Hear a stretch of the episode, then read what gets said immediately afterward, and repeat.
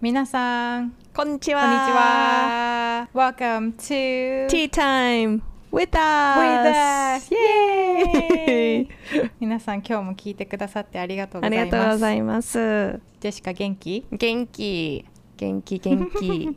なおちゃんも元気？元気なんだけど、うん。昨日と今日35度ぐらいあって、え、すごい。あめっちゃ暑いんだけど、でも元気です。あーそっかそっか。へえ、うんここはちょうどいいんだけど。よかったね。ジェシカの大好きな季節が来ました。そうなんよ。秋が来た。この後、ん。なんかハイとローで話そうと思ってたんだけどハイは本当に9月ほとんど実家のシアトルにいたんだけど先週うん。バルミンハム市に帰ってきてでここ夏は日本と同じような感じですっごいむ蒸し暑くてうん。本当に大変なんだけど多分先週帰ってきた時からずっと涼しくてちょうどなんか20から25度ぐらいでもう本当にちょうどいいのよ。うん。大好き。よ秋が楽よかっしみた。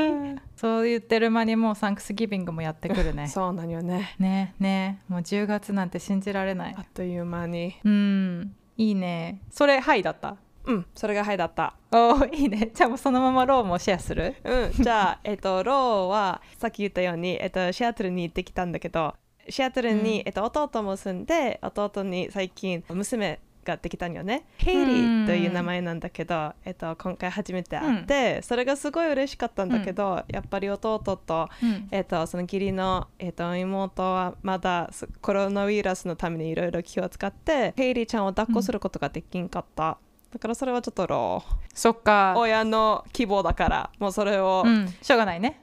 でもちょっと悲しかったそう正ね。残念だったね、うん。はあコロナの影響がそんなところまで、うん。ねそう。うん。ねでも会えることもう本当に感謝。うん。そうねそうね。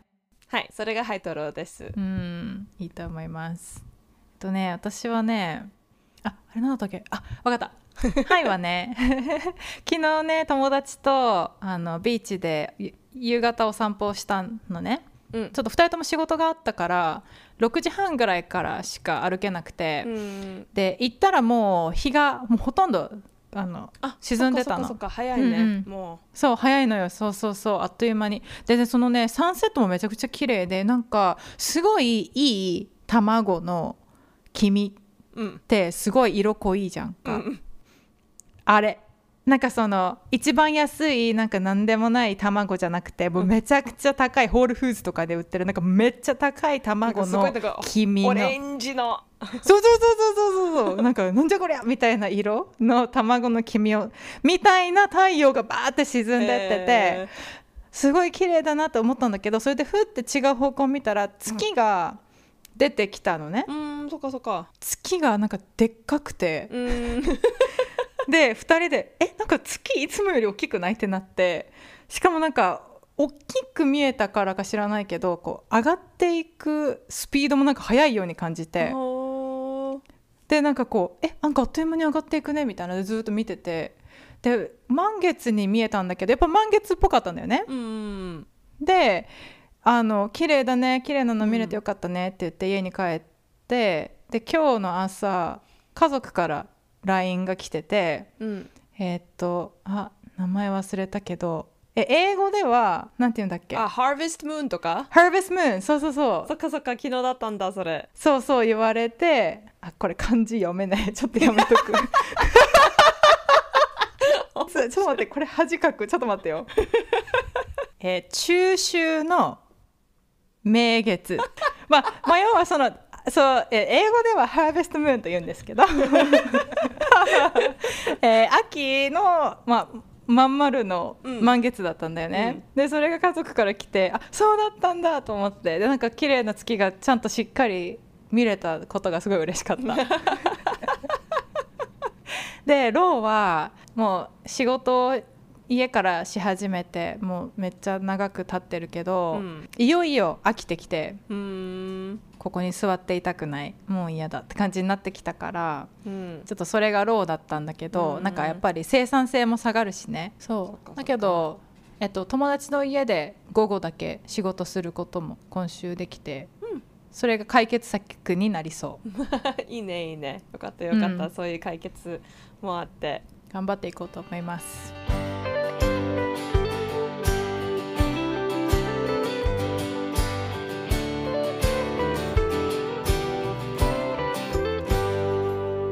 じゃあ今日のトピックなんですけど日本ではコロナの影響も、まあ、あるけど皆さんのすごいマスクとかの努力とかで教会とかは始まってるんだよねきっと。うんそうなんよねだけどなんか私の知り合いとかに聞いたらまだそのあんまり礼拝の後にみんなでご飯を一緒に食べたりとかっていうのが難しい時もやっぱりあるみたいなんだよね。うあんのコロナのリスクを避けるために。だからやっぱアメリカでもそうだけどコロナの前と比べて今は特にその同じクリスチャン同士での交わりの時が結構限られてくるよね。うんそうなんよね。うん、で結構それは寂しいんだけどそういう教会に行ったらもう交わりできてで自分の信仰もなんかこう結構みんなのパワーでうん。成長していいけますっていう状況じゃなくなっちゃった時にじゃあどういうふうにこうし信仰の成長を続けていけるかなってなんか考えたんだよね。うん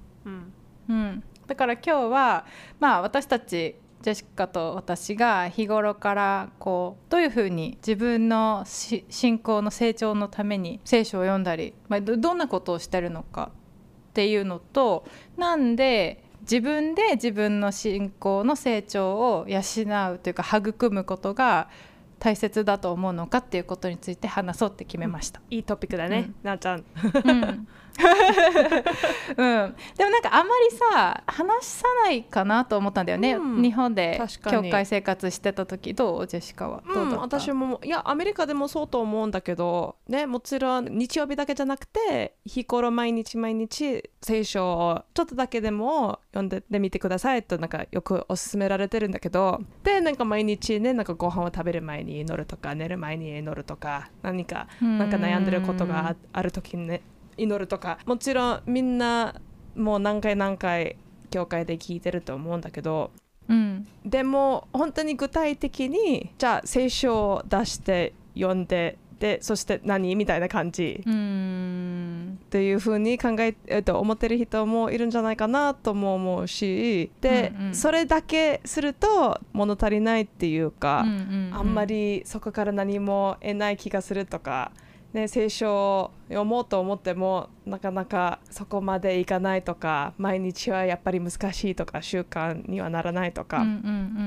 んとまあ聞いたらみんな多分言うと思うんだけどなかなかそのじゃあどうしましょうみたいな感じでちょっと考えてもうちょっと毎日の家で一人でするデボーションができるように何かなんか一緒にちょっとトライしてみようとかそういう話はあんまりない気がするんだけどねアメリカでも日本でも。うん、うん。そうかもね。うん。確かに。まあなんかやっぱクリスチャンとして信仰の歩みをしていきたいなら、まあ、日曜の礼拝に行く。うんでもそそこからがまあね私も含めてハードルだった時もあったから、それはよくやるよね。うん。友達同士でこう、うん。今日あの子来てないねみたいな感じでね。だけど自分一人の時のその信仰の育み方っていうか、うん。育むことは確かにあんまりアメリカでもそう思えば言われ話さないかもね。今思えば。自分がよく話してるだけだだけかもしれない。まあ多分教会に行くことがめっちゃ大切なんだけど教会にうん。でもそれに加えて自分の信仰を育むことの大切さって何だと思う？そうね。別に教会だけでもいいじゃんと思う人も多いし、うんうんうん。一人で読む必要ないなくないと思うこともあるかもしれないんだけどやっぱりそのクリスチャンの生活とかその信仰は教会の家族とかクリスチャン、えっと、キリストにある家族と、ね、一緒にあることだけど、うん。やっぱり信仰って自分一人で決めることだし、うん。神様との間でね。精霊様が私一人私の心に入ってるから。だから関係だからね私と神様との関係、うん。だから普通のなんか人間関係と同じまあ同じじゃないんだけど同じようになんかその関係を育つためにもっと神様に近づいていきたいっと思っているならそれができるためになんかいろいろやらないといけないよね。話しかけたりとか、うん、一緒に時間を過ごしたりとか、ね、その神様についていろいろ学んだりとか。それが大切だと思うよね。その関係が強くするために。だから、なんか聖だから聖書を読んだり祈ったりいろいろするよね。うんうん。確かに。私もそう思う。私がクリスチャンとしてなんか、まあ、今も未熟なんだけど成り立ての時とかはなんかその関係を持つっていうのがそもそもあんまりなんか実感がなかったかもしれない。なんか救われているっていう安心感と、まあ、愛されてて私はこれでいいんだ。神様のうちにあって今私は大丈夫なんだけど神様にあって変わっていけるんだっていうそのもう絶対的に安心感もあったんだけどなんかそれが私と神様とのその関係にこう結びつくまでねちょっと時間がかかって、うんね。うん、だけどそのあ関係ってこういうことなのねって思ったのはやっぱり聖書をやっぱ毎日手に取り始めた時だなとは思う、うん、なんか人さっきジェシカが言ったけどなんか友達と一緒で週に1回しか会わない友達と週に5日会う友達と週7で会う友達だったら絶対週7で会う友達の方がいなんかなんていうのその意思疎通がすごくできるようになるし、うん、何考えてるか分かるし、うん、その人の声とかも後ろからパッて「なおちゃん」って言われた時にすぐ分かるし、うん、なんかそういうのってやっぱり時間を過ごすごとに分かっていくものだし逆に私が時間を過ごすことをしなくなったらその関係性が薄れるっていうか、まあ、その人のが今何考えてるか、うん、何をこの人は言ってくるかなっていうのもなん。かなんとなく分かんなくなっていったりするじゃん。そうなんね、それとなんか似てるなと思う、うんうん、私はねなんで毎日聖書を読みたいかなと思うのは1個はその時間を神様と過ごせば過ごすほど自分がもっと神様のことが分かるし自分の神様との関係が強くなるのが分かるからっていうの,、うん、その気持ち的な理由もあるんだけど、それと一緒、えーと、それと同時にやっぱり私たちは聖書を読まないといけないんだよね。なんでかっていうと私たちはただ肉の力で生きてるんじゃなくてその神様の御言葉によって生かされているから。うん毎日こう御言葉神様と時間を過ごすために御言葉を読むっていうことを、まあ、まあ、ある意味神様から求められているっていうふうに私は感じるんだよね。うん、うん、で多分御言葉にも書いてあるんだけど、ジェシカさん。うん、御言葉にもあるし、聖書もよく命のパンですとよく言われてるんだけど、うん、ヨハネの福音書ね。だから命のパンっていうと本当に聖書がご飯みたいなものだっていうことなのよね、うん、だから本当にご飯と同じように毎日毎日食べないとできないじゃん、うん、で毎日本当に日曜日のようななんか教会で言ってる本当になんか素敵なすごいごちそうしてるような、えっと、ご飯じゃなくてもいいかもしれないんだけど、うん、でもとりとにかく毎日食べないといけないんだ、うん、で、えっと、イエス様言うんだけど、えっと、人はパンだけで生きるのではなく神様の口から出る一つ一つの言葉で生きるともイエス様が言ってたんよね、うん、だからなおちゃんが今言ってたように私たちが私のその肉体の力から生きるのだけじゃなくて本当に神様の力によって生きて神様のためにも生きてるからそれで教会だけじゃなくて1週間ずっと神様まあその24時間ずっと神様神様っていうふうに考えないといけないということじゃないんだけど、うん、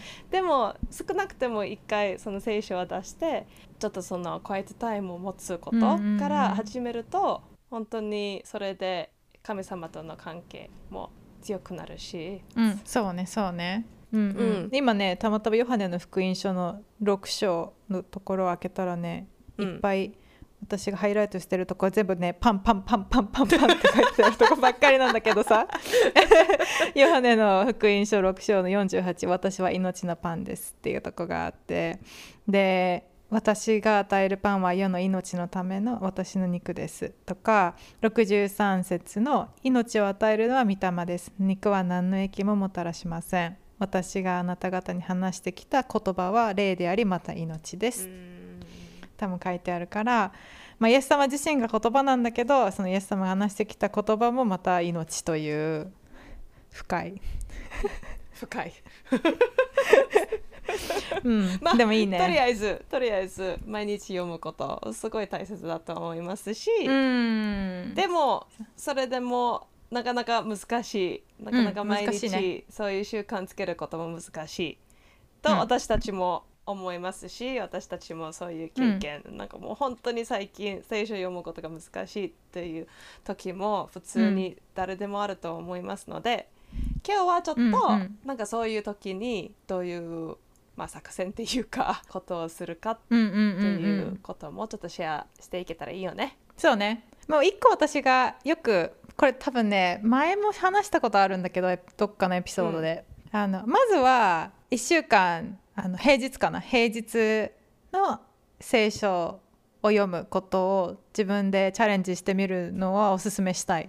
一回こうやってやるってやることによってそのまま癖になることって結構あるから、うんうん。だからなんかまあ楽しいチャレンジだと思って一日なんていう1チャプターでもいいしうんうんそのバイブルアプリで出てくるさ「今日の御言葉」っていうのあるじゃん、うん。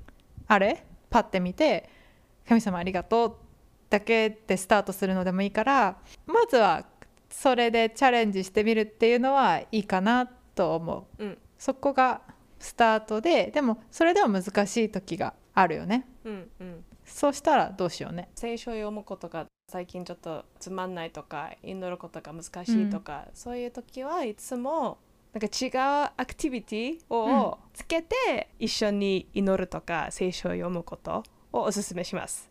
ちょっとなんか例えば？え例えば、えっと、最近まあ多分皆さん、えっと、インスタを見てる人は分かると思うんだけど私は最近カリグラフィーがすごい好きになるよね。でなぜカリグラフィーを始めたのかというと去年とか一昨年ぐらい祈ることがちょっとなんか難しくてすっごい集中力がなくて、うんなんか30秒ぐらい乗ったらもうすぐにパーンと他のことを考えし始めたんよね。でもカリグラフィーをすると言葉をすごいゆっくり書かないといけないんよね。たどんな言葉でもうんすごいどうでもいい言葉でも。だからそのカリグラフィーで祈りを全部そのまま打ってるわけじゃないんだけど例えば「恵み神様ありがとう Thank you, Jesus みたいなこそういう一フレーズとかとか一言だけを書いてなんか数言葉だけじゃだけね。とか、うん。誰かのために祈ってる時はその人の名前を書くんよね「なお」とかうん「恵み」とか、うん。ね。誰でもいいからね。で、うん。それをゆっくり書くようにそれに集中してるからその書くことに集中しながら祈りにも集中するようになったのよね。うん。だから普通カリグラフィーと祈りが一緒に合わせてできるとは普通思わないかもしれないんだけど私の場合はそれがすごいなんか一緒にできてうんそれにすごい恵まれた私、うん、うん、いいね、それで祈ることもちょっと楽になってきてうん。でそこからなんか聖書の御言葉も書くようになってでそれもすごい楽しかったんよね、うんうんうん。だから、まあ、みんなにカリグラフィーをおすすめしてるわけじゃないんだけど何かうんそういうことがあったらね,、なんか外で聖書を読むとか散歩しながら祈るとか、プレイヤーウォークね。うん、プレイヤーウォークとかね。なんかプレイヤーエクササイズとかでもね、うん。そういうアクティビティ違う行動にクワイエットタイムをつなげるとなんか楽になるうんうん。こともあるんじゃないかなと思うん、確かに同意です。まあそうねカリグラフィーできたらいいなと私も思うけど。でもカリグラフィーじゃなくても私だったら本当に集中力がないなって私が思う時は一節だけでもノートに書くう。うん。かな、それだけでいいからみたいな感じ、うん。うんでもその時間は神様のため神様と私の関係のためにやってることだからなんかこう、まあ、別に満足するためにやってるわけじゃないけどそこに平安がある時はあるかもね。う、んうんうんうん、なんか何かに集中する。ゆっくり書くっていうのも確かにキーだよね、うんうん。時間をかけるっていうか。うん。うん。確かに、そう。でさっきもねご飯に例えたんだけど同じように読んでる聖書の箇所とかをすごい満足させるとかすごい感動させるとかそういうことはないかもしれないんだけどでも、うん。なんていうその栄養っていうかが入ってるわけだからね、もううん。えそんなすごい強い気持ちを感じていなくても、うん。この御言葉心の中に入っているというふうに信じて読むだけでもいいと思うよね。そうだね確かに確かにそうねなんかこれね私最初英語で読んだ時にその「devour」って書いてあって。そう文字通りその「マグマグマグマグマグマグ」っていうの。なんかこう「マグマグマグマグマグマグマグ」みたいなさもうむさぼり食べるっていう食べるじゃなくてもうなんかこうしゃぶり尽くすみたいな感じなんだけどえっとエレミア書の15の16私はあなたの御言葉が見つかった時それを食べました、うんそしてあなたの御言葉は私にとって楽しみとなり心の喜びとなりましたっていうところがすごい好きで。なんかすごいなんかこうマグマグマグって食べて美味しいってなって。次のご飯いつって。そうそう楽しみとなって喜びとなって。でもなんかここで最初にここ読んだ時にね思ったのはねでも食べるまでやっぱ分かんないよなと思って、そうだから、うん、とりあえず食べ始めてほしい。うんそしたらやみつきになる、うん。うん、って思うんだよね。いいね、まあ、他にもさあのワーシップの音楽を通勤中に聞くとかね、うんっていうのもうん。私の友達がこの前言ってたなって思ったしポッドキャストを聞くとかね、確かに。クリスチャン系の、うん、ポッドキャストとか、まあ、いつも行ってる教会じゃないところの、えっと日曜日のメッセージとか、うん。ポッドキャストで上げてるとこもあるっぽいから、うん。それを聞くとか、うん、なんかまあみやっぱり最終的にはその命の命である神様の言葉の聖書を読むっていうところが大切だと思うけどでもどんなことをとん？ワーシップミュージックを聴くにしてもポッドキャストにしても他のサーモンを聞くにしてもやっぱ心が神様に向いていればそれは絶対うん。信仰の成長につながるもんね。うんそうね、で前なあちゃんがおすすめしたあれもあるよね。なんかディボーションガイドみたいな感じ？なんか毎日の言葉とか。そういううん。ちょっと、今日の御言葉プラスちょっと説明とかでなんかうん。祈りの、えっと、やり方とかも一緒に書いてそれもすごいよ読みやすいよね。うん、読みやすい。おすすめ。いいのたくさんあると思う、うん。あの CLC とかクリスチャンブックストアに行ったら、うん。たくさんあると思うので、うん私のおすすめはあのジーザスコーリングだけど、うん、そうなんかいろいろ試すことによって、まあ、今は聖書を読んでいきたいなとかうん。今はちょっとディボーショナルを読んでみようかなとか、うん。その時その時で自分に合ったその信仰の育み方っていうか自分の信仰にどういうふうにこうえ食べ物を与えていくかっていうのもなんか変化をつけられるからいいよね。う。ん。うん。そう時によって変わるもんね。変わる変わる。うん。そんな感じなんですけどまあ今私たちがシェアしたのは基本的に私たちが普段やってること、うん。だけどもし皆さんがなんか違う、うん。なんか本読んでるとかなんかこう聖書のを毎日読むの難しかった時にこういうことをしましたっていうなんかおすすめとかもあったら教えてほしいね。うん。そうね。そう聞きたい、うんうん私たちもトライしてみます。ねえねえ。本当に聞きたいね。みんな何してんだろうな。みんな。うん、本当本当。聖書を読んでる時。ね。なんか電車で読んでる、よく聞くんだけどね。電車？通勤とか通学とか、うんうん、ねうん。なんか東京でなん。うんかすごいいっぱいだったら、それは多分無理だと思うんだけど、ね、あやってたやってた私。こういう感じで。えマジで？すごい、うん、でもねやめた、うん。やっぱり落ち着かないから。うん。そうね。今日はどうやって自分の信仰を自分一人の時には育めるかって話だったけどまあこの先のエピソードでじゃあ私たちが具体的にどの箇所を読んでこういうことを考えさせられましたみたいなこともシェアできたらいいかなと思います。はいまたなんかそこのトピックについてなんかあこれも話してほしいなという何か質問とかテーマがあったら、ぜひぜひうん。うんうんメールで教えてください、ではでは、えー、といつものファンファクトの時間に入りたいと思います。イエイ先に行くねみんな119ってわかりますよね？あ119って言わん？119119番ね。うんうんうん。119番。あ119番。うん、119一瞬さなんか109のこと言ってんのかなと思って。109って何？はい。さなんかね渋谷にあるファッションのね デパートみたいなやつなんだけど。ジェシカあんなとこ行ったっけ？みたいな。119番ね。そう。うん。I'm gonna start over. えっと、日本の119番ってみんなわかるよね。119なんだけど、アメリカではちなみに911なんよね。119番じゃなくて、911番。うん。なぜなぜ逆になってるかわかんないんだけど、うん。うん。一応、えっと、アメリカでは911なんよね。なんでちょっとこれ本当にどうでもいいことなんだけど、私が今住んでるところだから、えっと、言い言いますけど初の911の電話かけは、この私が今住んでいるアラバマ州にありました。あ初の911がアラバマ州だったってこと、うんそう。へえそそれそうなんだ 何が起きたんだろうね。う あ正直言うとその初の電話は本当にテストでもうこれからこのシステムができましたので今回なんか偉い方がね、なんか電話してたらしいんだけど、うんうんうんうんうんでもそれが起きたのはこのアラバマ州だった。面白い、うん、スペシャルじゃん。じゃろ？うんうんうんうん。あアラバマ州のもう一つなんか面白いやつなんだけどこれも言っていい？ん言って言って。車のワイパーもアラバマでえっとなんていう？え？想像しました？想像された？できた？発明された？発明？発明？そう。このた車のワイパーがアラバマで発明された。想像と違うよね。なんか神様もはい。神様がワイパーがあれ！みたいな感じで言ってるわけじゃないからシねュンって。いや神様できないことないからさ。